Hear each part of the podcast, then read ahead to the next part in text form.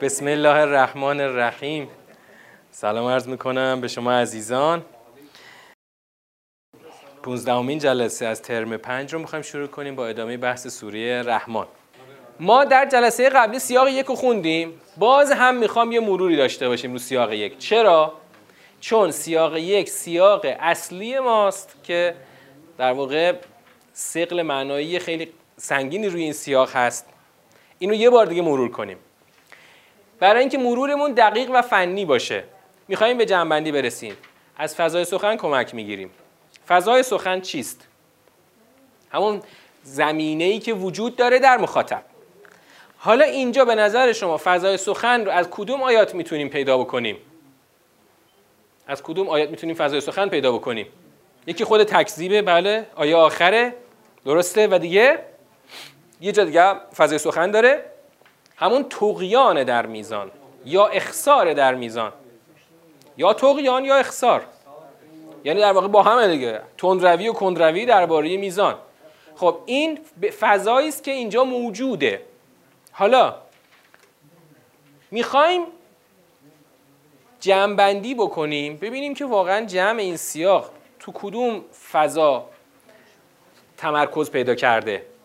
آیا در جمعبندی ما روی آیه آخر فبه ای آلا رب کما تو کذبان تمرکز کنیم یا روی تقیان و اخسار در میزان رو کدوم تمرکز کنیم؟ نه تکذیب نتیجه تقیانه چون گفته ف به ای آلا رب کما تو کذبان.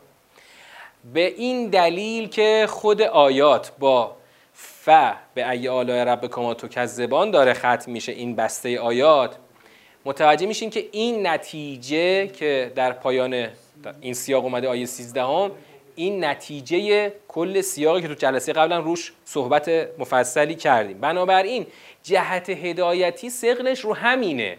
یعنی خداوند می‌خواد بگه چرا کارتون به تکذیب کشید؟ اگر بریم در سیر نگاه کنیم بله چون تقیان کردید چون اقامه قسط نکردید چون اخسار در میزان کردید. کارتون به تکذیب در تکذیب کشید تکذیب چی؟ بعدا که دیدیم تکذیب جهنم.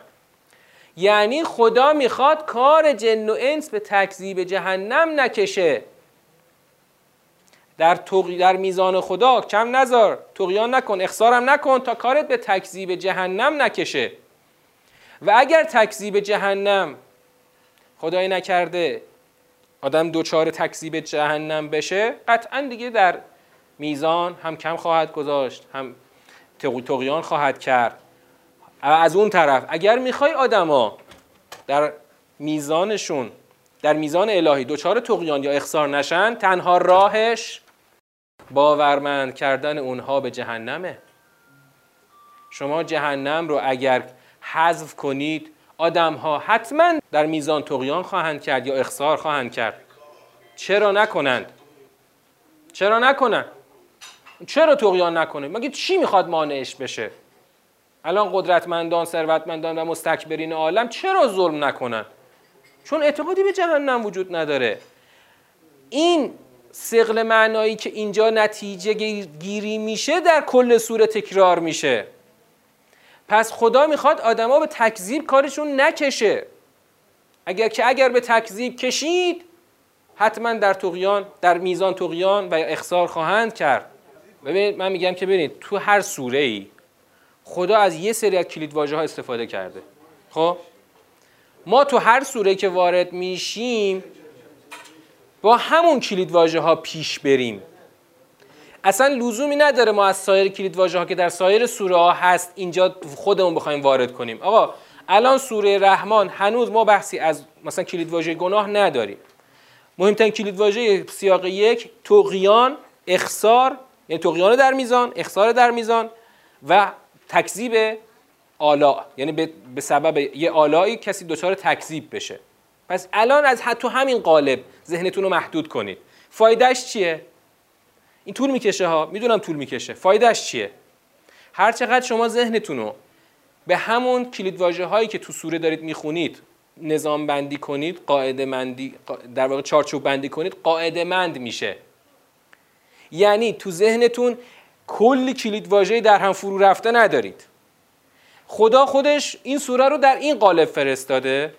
ما هم تو همین قالب پیش بریم. فایدهش اینه که وقتی می‌خوایم نتیجه گیری کنیم مخصوصا جایی که نتیجه گیری دقیق میشه. دیگه تو انبوهی کلید واژه دور نمی‌زنیم گیج نمی‌زنیم. الان کلید واژه های مورد نظر تکذیب تقیان اخسار و قسط ایناست. پس تو همین دایره بچرخیم. بذاریم ذهنمون قاعده مند بشه. این خیلی طول می‌کشه ولی فایده داره. فایده خیلی زیادی داره. برای خود من باور کنید طول کشید. من روز اول که رفتم پای درس استاد نشستم همون سال 89 خیلی به وجد اومده بودم از سوره حجرات که اولین سوره رو استاد سوره حجرات به ما درس داد. خیلی به وجد اومده بودم. دوست داشتم مثلا هیجان خودم به استاد می‌خواستم نشون بدم. بعد استاد حالا چون بالاخره با هم همسن هستیم. اگه سنی فقط بخوایم حساب کنیم من دو سالم از استاد بزرگترم. ولی دیگه اون سالم که خیلی هم اصلا دیگه ریشه سفید نداشتیم که هیچ کدوممون. خیلی با هم راحت صحبت می‌کردیم هنوزم با هم راحت هستیم. ولی استاد اجازه می‌داد که مثلا من حرفامو بزنم. بعد می‌گفت که ببین الان موضوع ما اینه. الان نرو جای دیگه. و طول کشید که من بگم برای خودم اینو تو موقع تدریس جا بندازم که الان می‌خوام سوری رحمان بگم. الان دارم بحث سیاسی میگم الان دارم اعتقادی میگم الان دارم مثلا اقتصادی میگم مثلا اون چی که الان دارم میگم. برای همین میگم اینو تمرین کنید تا روز چیز کنید با تمرین به دست میاد. پس وقتی که با این بیان اومدیم بین این کلید واژه های سیاق یک الان سبک سنگین کردیم فهمیدیم که سیاق یک روی تکذیب نتیجه گیری شده. برای همین تکذیب دیگه تکرار شده و تزریق شده تا پایان سوره. به چه دلیل این آیه تا پایان تکرار شده؟ اینجا نتیجه سیاق یک شد. از اینجا دیگه خدا این رو پرتکرار تا پایان سوره برای ما آورده. این پس خود همین چیه؟ یه شاهد دیگه است.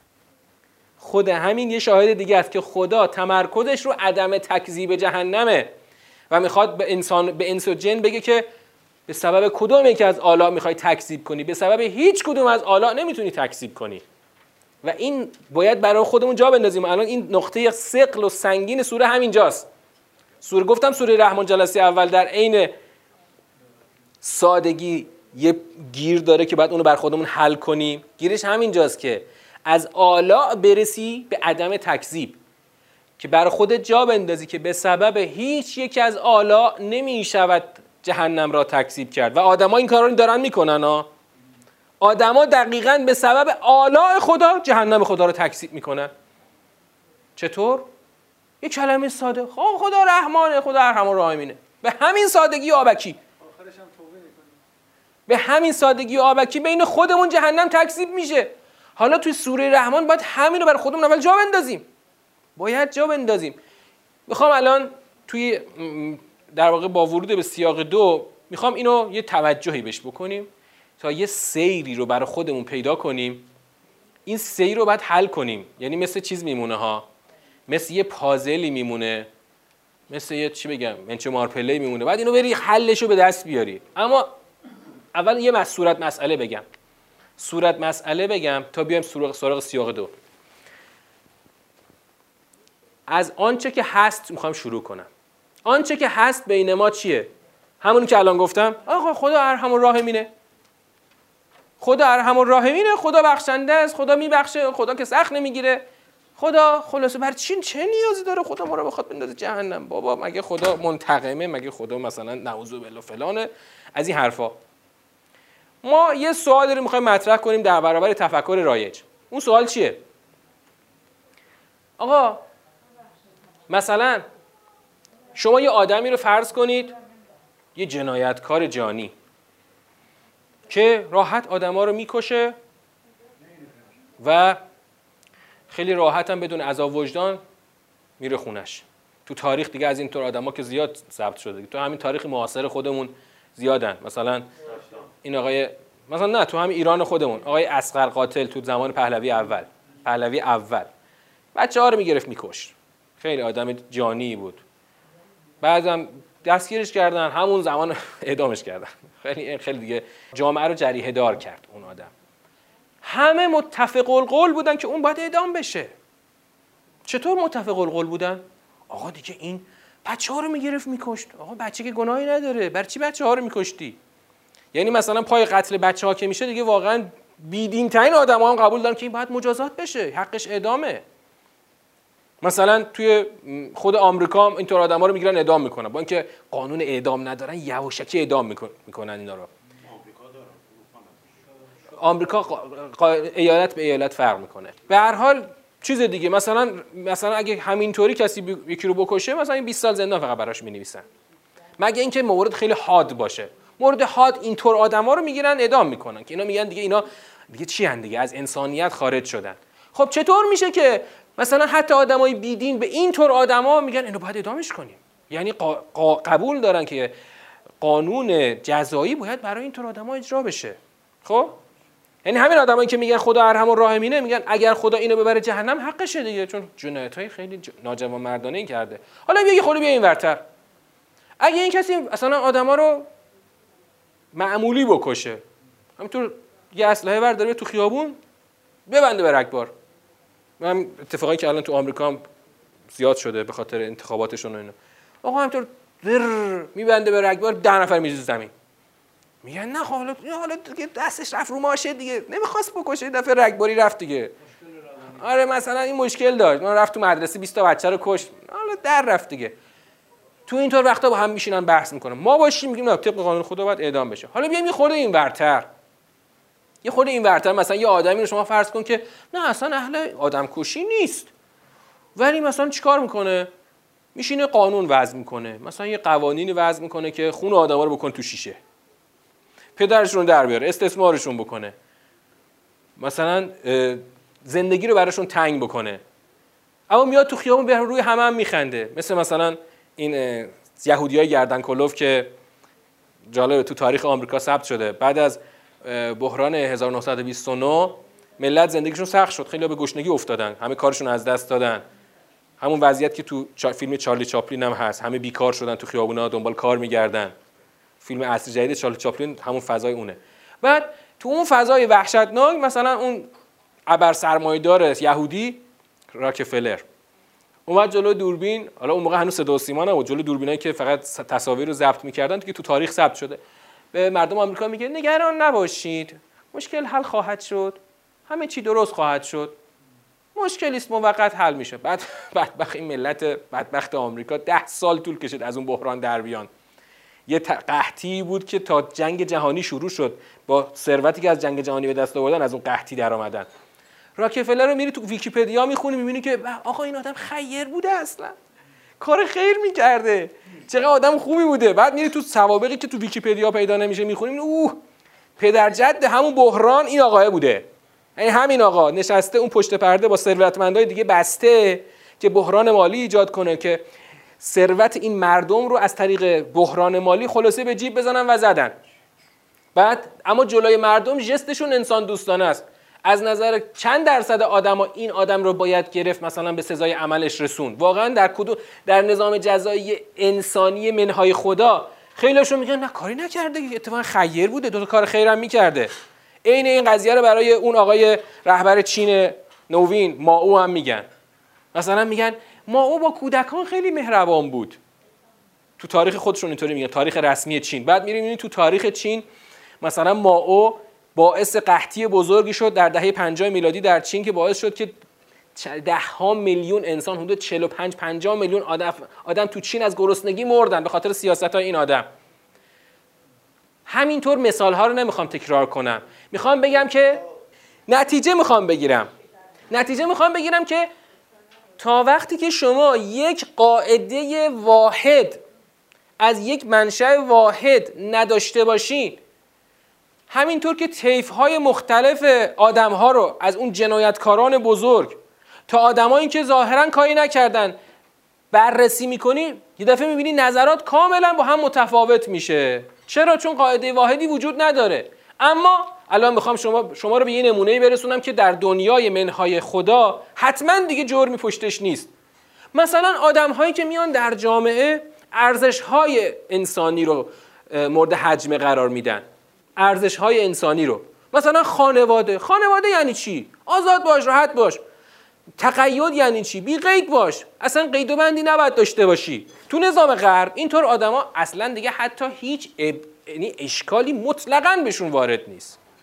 میگن اصلا نظام انسانی همینه که هیچ ارزشی رو نداشته باشه نظام انسانی یعنی نظام بی ارزش.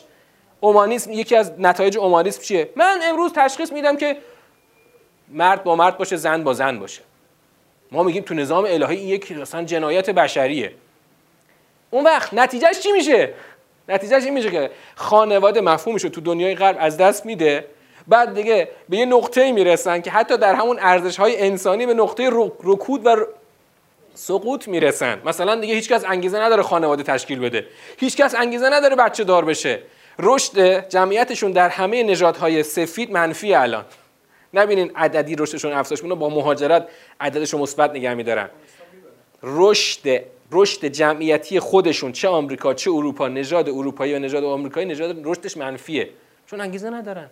که خانواده تشکیل بدن. بی قیدی اونها رو به اونجا رسونده. ارزش های اومانیستی در این پنج دهه اخیر اینا رو به اینجا رسونده. اون وقت تو نظام خودشون خیلی هم خوبه آقا. اصلا نظام بشری همینه. اشکال نداره. بقیه کشورهای دیگه این فقیر بیچارا بر ما بچه میارن. ما اتفاقا میریم اونا رو به فرزند خواندگی قبول می‌کنیم. خیلی هم جست می‌گیریم که ببین چقدر ما آدمای خوبی هستیم اینا رو به فرزند خواندگی قبول کردیم. تو این نقطه در نظام غیر الهی اونها آیا اصلا اشکالی وارده؟ نه. اشکالی وارد نیست. اما تو نظام الهی ما چی؟ حتما اشکال وارده. کی می‌تونه نقطه اصلی سوال اینجاست؟ کی حق داره تعیین کنه که چه آدمی مستحق مجازاته و چه آدمی مستحق مجازات نیست؟ ما میگیم خدا فقط حق داره تعیین بکنه. چرا؟ چون خداست که خالق این انسان است. چون خداست که قوانین و سنت های الهی رو وضع کرده بر انسان. او خودش انسان آفریده و برای انسان یه قاعده و قانونی قرار داده.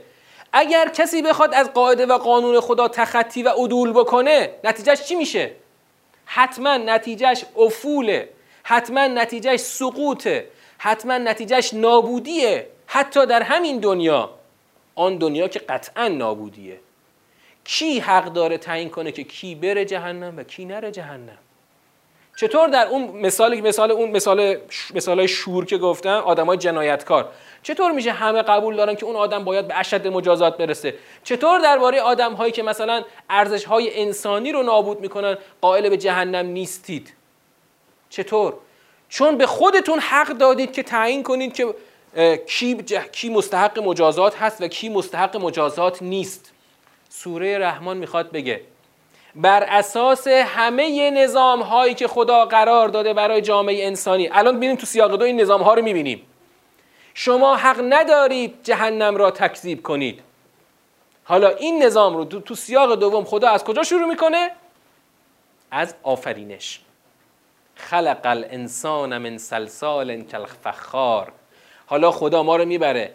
از آفرینش شروع می‌کنه تو سیاق دوم. نظام ربوبی خودشو در فرازهای این سیاق به ما نشون میده و بعد چی میشه؟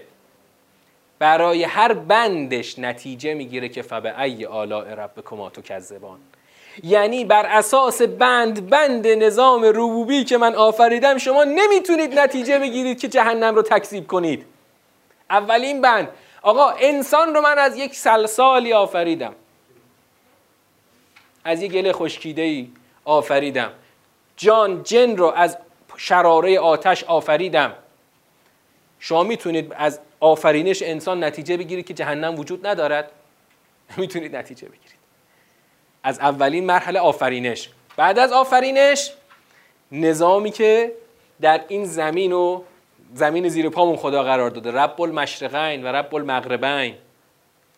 پروردگار دو مشرق و دو مغرب. فبعی آلاء ربکما کذبان پروردگاری که در این نظم دقیق همون که تو سیاق اولم دیدیم که و شمس و القمر به حسبان.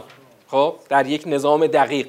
خدایی که در این نظام دقیق مشرقین و مغربین رو آفرید می‌تونی از این نظام دقیق الهی جایی پیدا کنی برای تکسیب جهنم؟ نه نمی‌تونی. هر جای این عالم رو سر بگردونی یک نظام دقیق می‌بینی که رو حساب رو حساب کتاب دقیق که با چی منطبقه؟ با اون نظام آفرینش جن و انس منطبقه. تا حالا به این دقت کردید که خدا زمین زیر پای ما رو دقیقا بر اساس ویژگی هایی که در وجود انسان قرار داده منطبق آفریده. دقیقا منطبقه. هم مثلا چرا چرخه چرخش زمین 24 ساعته؟ چون موجود این همین خودمون که هستیم چرخه فعالیت و استراحتمون 24 ساعت زمان نیاز داره. برای همین زمین هم تو 24 ساعت میگرده.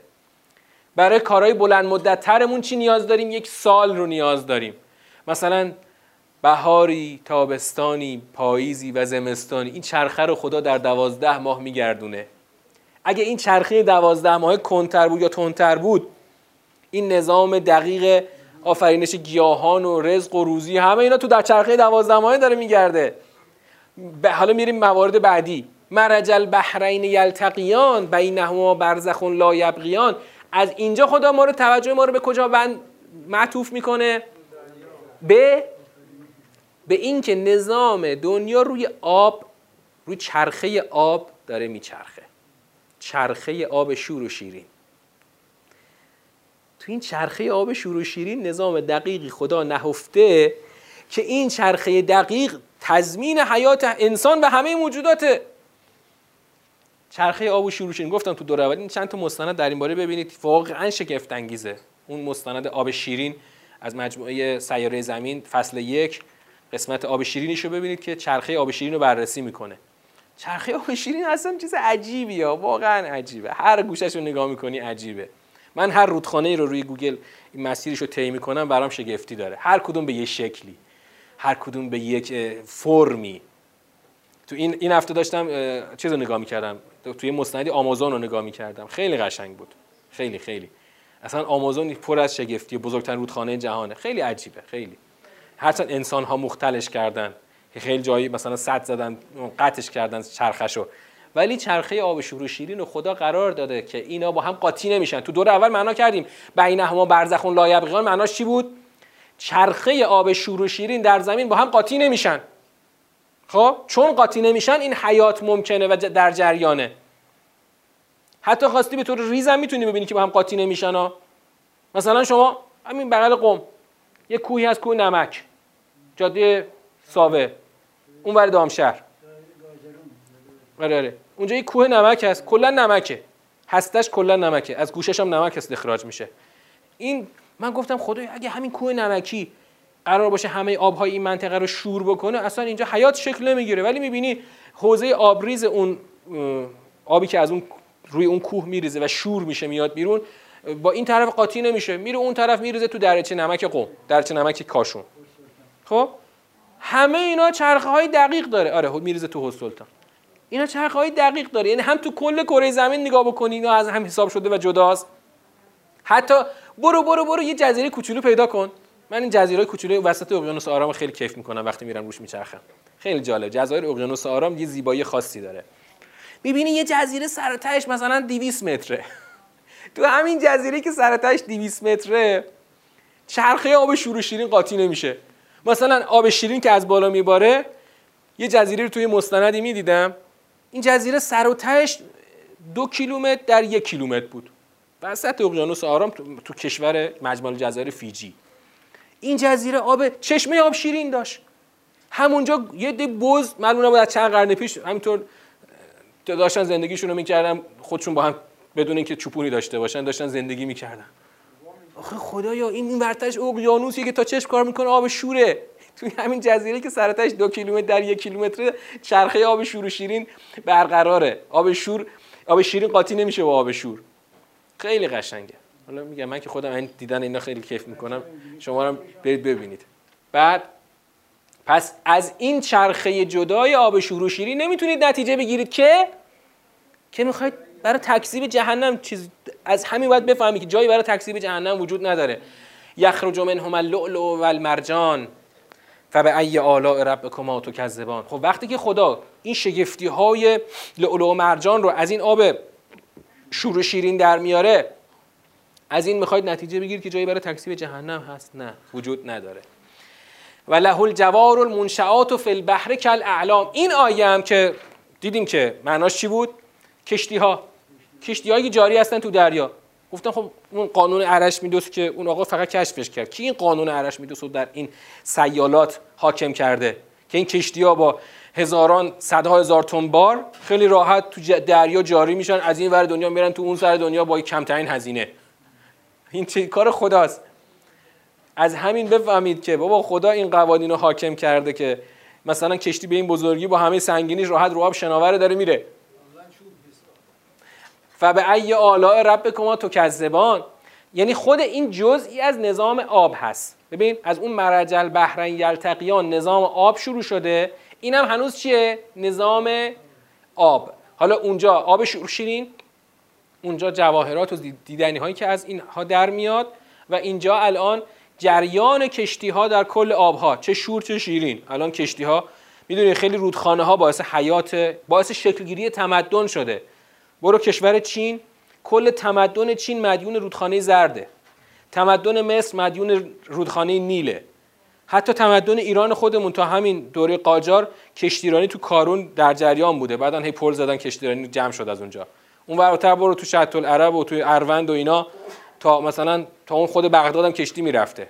حتی یه دریای کوچکی دریای کوچکی مثل دریای خزر. کل طولش می‌دونی بزرگترین دریاچه جهانه. خب؟ طولش چقدره؟ من هر وقت میرم لب دریای شمال از بچه ها و از اطرافیانم می‌پرسم. از اطرافیان که مثلا معلمن. میگم دیگه باید اینو بدونید. هیچ کدوم نمی‌دونن. طول دریای خزر چقدره؟ حدودش رو بگید کافیه. 1260 کیلومتر. این طول همین طولی که خیلی هم زیاد نیست. الان کلی امکان مثلا تجارت و کشتیرانی رو اونجا برای کشورهای دور برای خودش فراهم کرده. اگه همین دریای خزر نبود الان ما خیلی راحت نمی‌تونستیم با روسا تبادل کنیم مثلا تبادل کشتی و اینا داشته باشیم. حتی در یه دریاچه برو اونورتر تو آفریقا یه دریاچه هست 600 کیلومتر طولشه. دریاچه تو کشور کشور تانزانیا و کنیا اونجاست. یه دریاچه درازه مثل مار میمونه. تو همون دریاچه مثلا کلی ملت اونجا از اون دریاچه جابجا میشن چون رو زمین جاده خوبی ندارن. از این دریاچه که 600 700 کیلومتر طولشه مثلا راحت یه دی جابجا میشن. برو اونورتر کشور کنگو. کنگوی اون بزرگه که از ایران ما خیلی بزرگتره. یه رودخونه دارن رودخانه کنگو. یه رودخانه بزرگ آفریقاست. مردمش فقط با این رودخانه جابجا میشن. جاده ندارن. یه کشوری که تقریبا یک کنیم برابر ایران وسعتشه. مستندش رو ببینید. خیلی قشنگه که یه مستندسازی همراه شد توی کشتی رفت تا اون شمال در رودخانه کنگو. خیلی جالبه. اینا رو من موقع تفریحاتم دیدم و من هم دیدن مستنده. به اندازی موهای سرم مستند دیدم. و اینا البته رو با قصد اینکه یه چیزی یاد بگیرم دیدم. ولی هم سیاحت هم آموزشه. من وقتی یه مستند از آفریقا از آمریکای لاتین از هر جای دنیا می‌بینم انگار واقعا با مردم اونجا زندگی می‌کنم انگار یه مدتی. مثلا در طول اون مستند با اون مردم همراه میشم. بعد پس این سیستم آب سیستم آب در کره زمین. امروز هم که بشر اینقدر مدرن شده کل تجارت بشر رو آب سواره. شما تجارت دریایی رو اگر حذف کنید کل اصلا اقتصاد دنیای مدرن کلا میخوابه. با اینکه مثلا با هواپیما آدما جابجا میشن ولی تمام تجارت بشر امروز رو آب سواره. اگر خواستید این سایتی که کشتیهایی که رو دریاها در حال جابجاییان ببینید ببینید جالبه. من گاهی وقتا خلیج فارس و جای دیگه دنیا رو نگاه می‌کنم نه اوه همین الان مثلا از تنگه هرمز لحظه به لحظه داره کشتی رد میشه. بعد تو اون سایت سایت Marine Traffic تو سایت Marine Traffic رودخانه ها هم داره که این کشتی کوچولوهایی که تو این رودخانه ها درجه اینا هم اونایی که جی پی اس هاشون روشنه رو نشون میده. میگم نگاه کن مثلا فقط دریاها و اقیانوسا نیست. مثلا هر جایی که یه رودخانه ای مثل مثلا رودخانه های بزرگ آبش جاری و اینا امکان رودخانه چیز دارن. کلی کشتی در حال رفت آمده. مثلا برو چین رو نگاه بکن ببین تو این رودخانه زرد همینطور ثانیه به ثانیه داره کشتی میره میاد. چون تجارت دریایی خیلی ارزونه و در واقع هزینه های حمل و نقل رو به شدت کاهش میده. می‌دونی ایران ما اگر دو تا دریا نداشت این برتری استراتژیکی که ایران داره دقیقا یه پایش رو دریا سواره. آره راه نداره دقیقا. هر کشوری که دریا نداره رشد چیز نداره رشد اقتصادش خیلی کنده. چون هزینه حمل و نقلش بالاست. له الجوار المنشآت فی البحر کالاعلام پس این جریان کشتی ها در آبها دقیقا خدا میگه بابا این مال منه. من اینو خواستم اینطوری باشه. دو سوم کره زمین آبه. همه جاشو با آب به هم خدا وصل کرده. راحت مثلا تو هم کشتی رو بار بزن بفرست اون سر دنیا. رو آب میره تا مثلا بعد از 30 روز می‌رسه.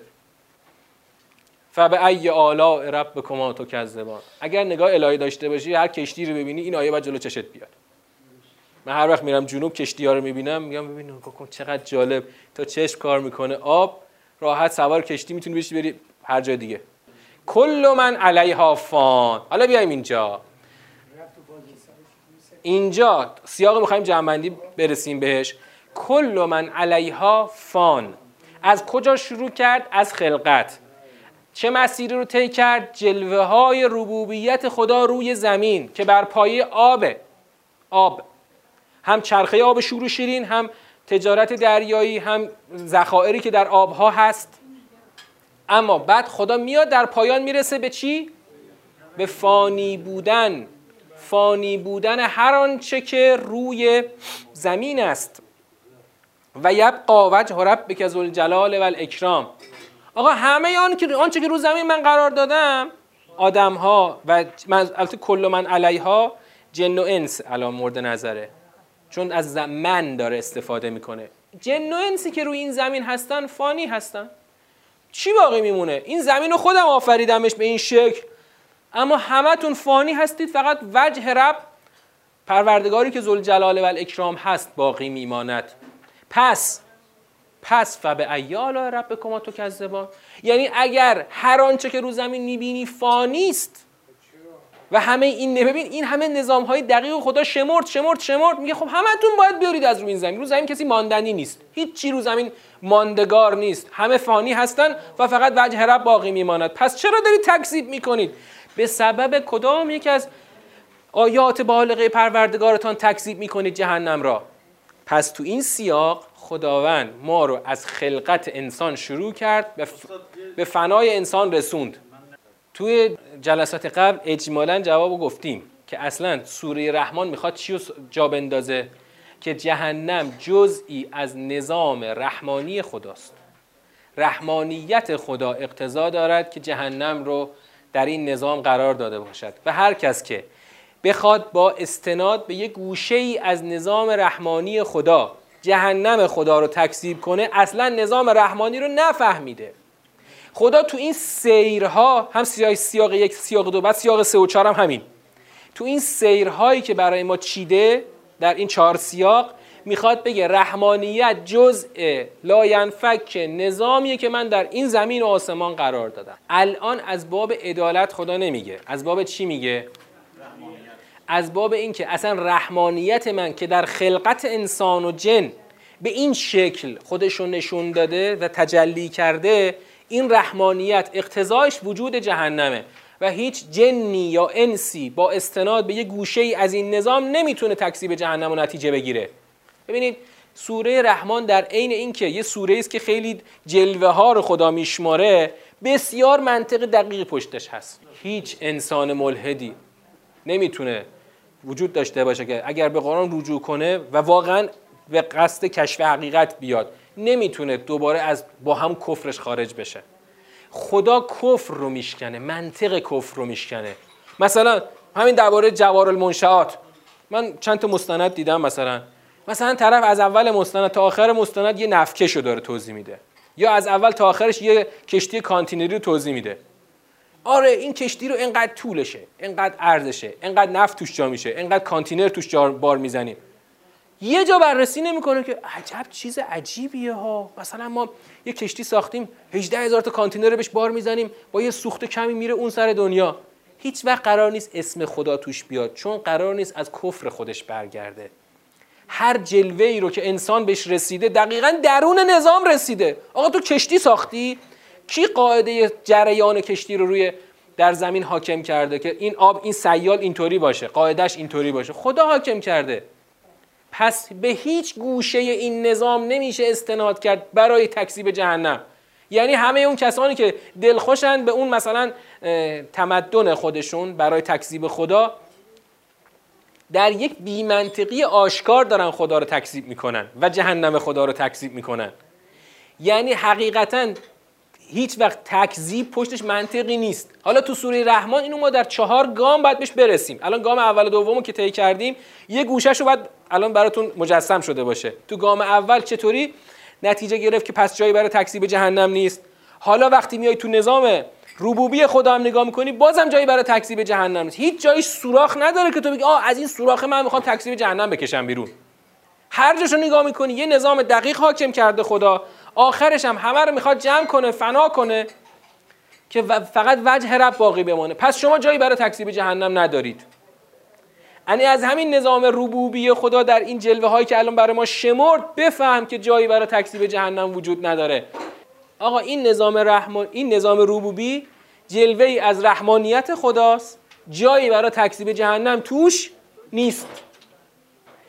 خدای رحمان انسان و جن را آفریده تدبیر امور ایشان را در دست دارد. او نظام دنیا را برای بهرهمندی ایشان هنرمندانه و مهربانانه تدبیر می کند بکنید. یه نکته تو سوره رحمان چه نکته خاصی نهفته است؟ این جمله پایانی این, این جلسه این باشه. ما تا تو خیلی سوره ها ربوبیت رو خوندیم. مثلا همین سوره که دیشب شروع کردیم سوره نبع خدا می‌خواد ربوبیت رو بگه دیگه خب؟ و جعلنا سراجا و حاج همه جلوه های ربوبیته. اون که تو سوره رحمان خاص سوره رحمانه پیوند ربوبیت و رحمانیته. مثلا تو سوره نبه هنوز شما رو نمی‌خواد خدا بیاد رو رحمانیت تمرکز بده. همون ربوبیت رو برات جا میندازه. میریم سوره بعدی سوره واقعه بازم خدا جلوه های ربوبی رو میگه. اما اونجا باز موضوع چیز دیگری اینجا تو سوره رحمان رحمانیت و ربوبیت نسبتش معلوم میشه. آخر سوره رحمان باید بتونیم به این سوال جواب بدیم که نسبت رحمانیت و ربوبیت چیست؟ خب ما هنوز بازم تو این سوره هستیم. شنبه آینده نمی‌دونم حتی باز شنبه آینده تموم بشه یا نه. چون من که خودم از این سوره سیر نمیشم. خیلی زیباست. ببین گفتم در عین سادگی بسیار دقیق و استدلالیه. اینجا سوره رحمان ما الان چهار گام داریم دو گامش رو طی کردیم. آره. گام اول چی فهمیدیم؟ گام اول فهمیدیم که آفرینش خدا آفرینش انسان بر پایه چیه؟ قرآنه. بر پایه قرآنه. یعنی اگر می‌خوای معنای وجود انسان رو بفهمی قرآن رو باید بفهمی. قرآن چی می‌سازه؟ میزان می‌سازه. میزان رو نباید تقیان کنید یا اخسار کنید. پس نباید به تکذیب برسید. چون من میزان قرار دادم. در سیاق دوم دیدیم جلوه های ربوبیت خدا. از هیچ کدوم از جلوه های ربوبیت خدا نمی‌تونید تکذیب در بیارید. حواظتون باشه جن و انس که همتون فانی هستید. من فقط خودم باقی میمونم که به حساب شما رسیدگی خواهم کرد. اما از این نظام حیات و تدبیر من در این کره زمین نمی‌تونید یه جایی پیدا کنید برای انکار جهنم. هیچ خلالی درش وجود نداره. و سلام علیکم و رحمت الله و برکاته.